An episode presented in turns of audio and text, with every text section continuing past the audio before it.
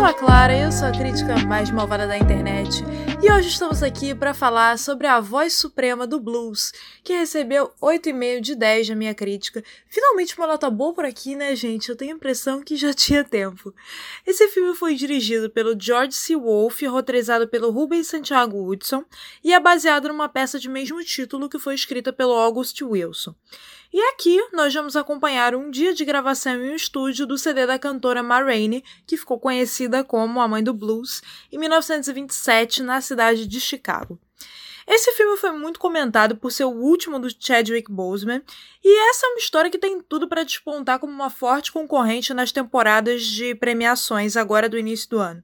É baseado numa história real de uma grande personalidade do mundo da música, fala sobre temáticas sociais relevantes, mas, se as premiações dos anos anteriores foram tomadas por cinebiografias que eram sempre muito parecidas e com uma qualidade bem mediana, se vocês querem minha opinião, aqui o público tem a chance de ver alguma coisa realmente diferente. O Seal Wolf toma conscientemente a decisão de aproximar o longa-metragem de uma peça o máximo possível, seja em termos narrativos ou até mesmo estéticos. Fazer com que seja possível ter uma noção a respeito da personalidade da Marraine, dos membros dessa banda que são contratados para gravar, usando o intervalo de algumas poucas horas da vida deles, é um desafio do qual o filme se prova à altura, e eu particularmente adoro essa proposta. Eu vi que o filme sofreu algumas críticas porque muita gente disse que parecia teatro filmado, mas eu acho que o diretor tomou conscientemente essa decisão de aproximar o máximo possível de uma peça e foi uma escolha muito acertada, funcionou muito bem.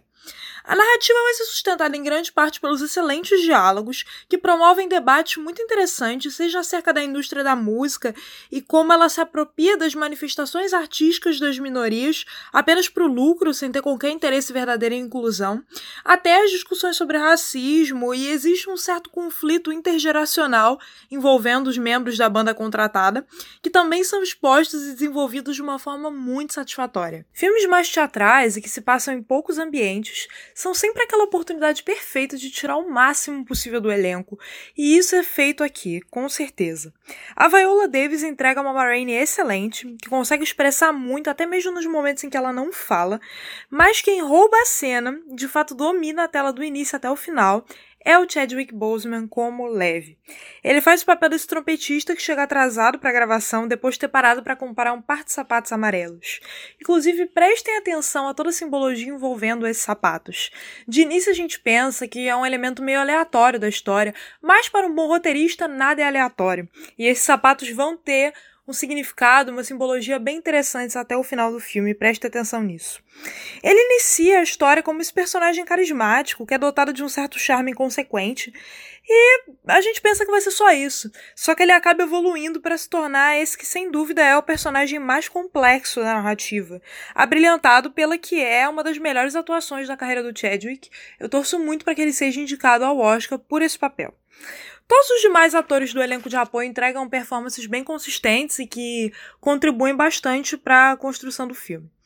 Eu acho que a voz suprema do blues deve ter um único defeito, que é em relação à sua finalização, que é muito boa, é realmente incrível pro arco do Leve, mas deixa muito a desejar em relação ao arco da Ma Rainey, dando a impressão de que o filme deixou de lado a personagem que lhe confere título, porque ela é a voz suprema do blues, nos seus minutos finais. Eu senti falta dela participando mais efetivamente da finalização de alguma forma.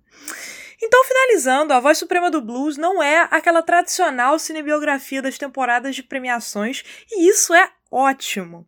O filme é dotado de um clima bem teatral, conta com um elenco inspirado, debate temas sociais relevantes de uma forma natural, sem perder fôlego ao longo da sua uma hora e meia de duração.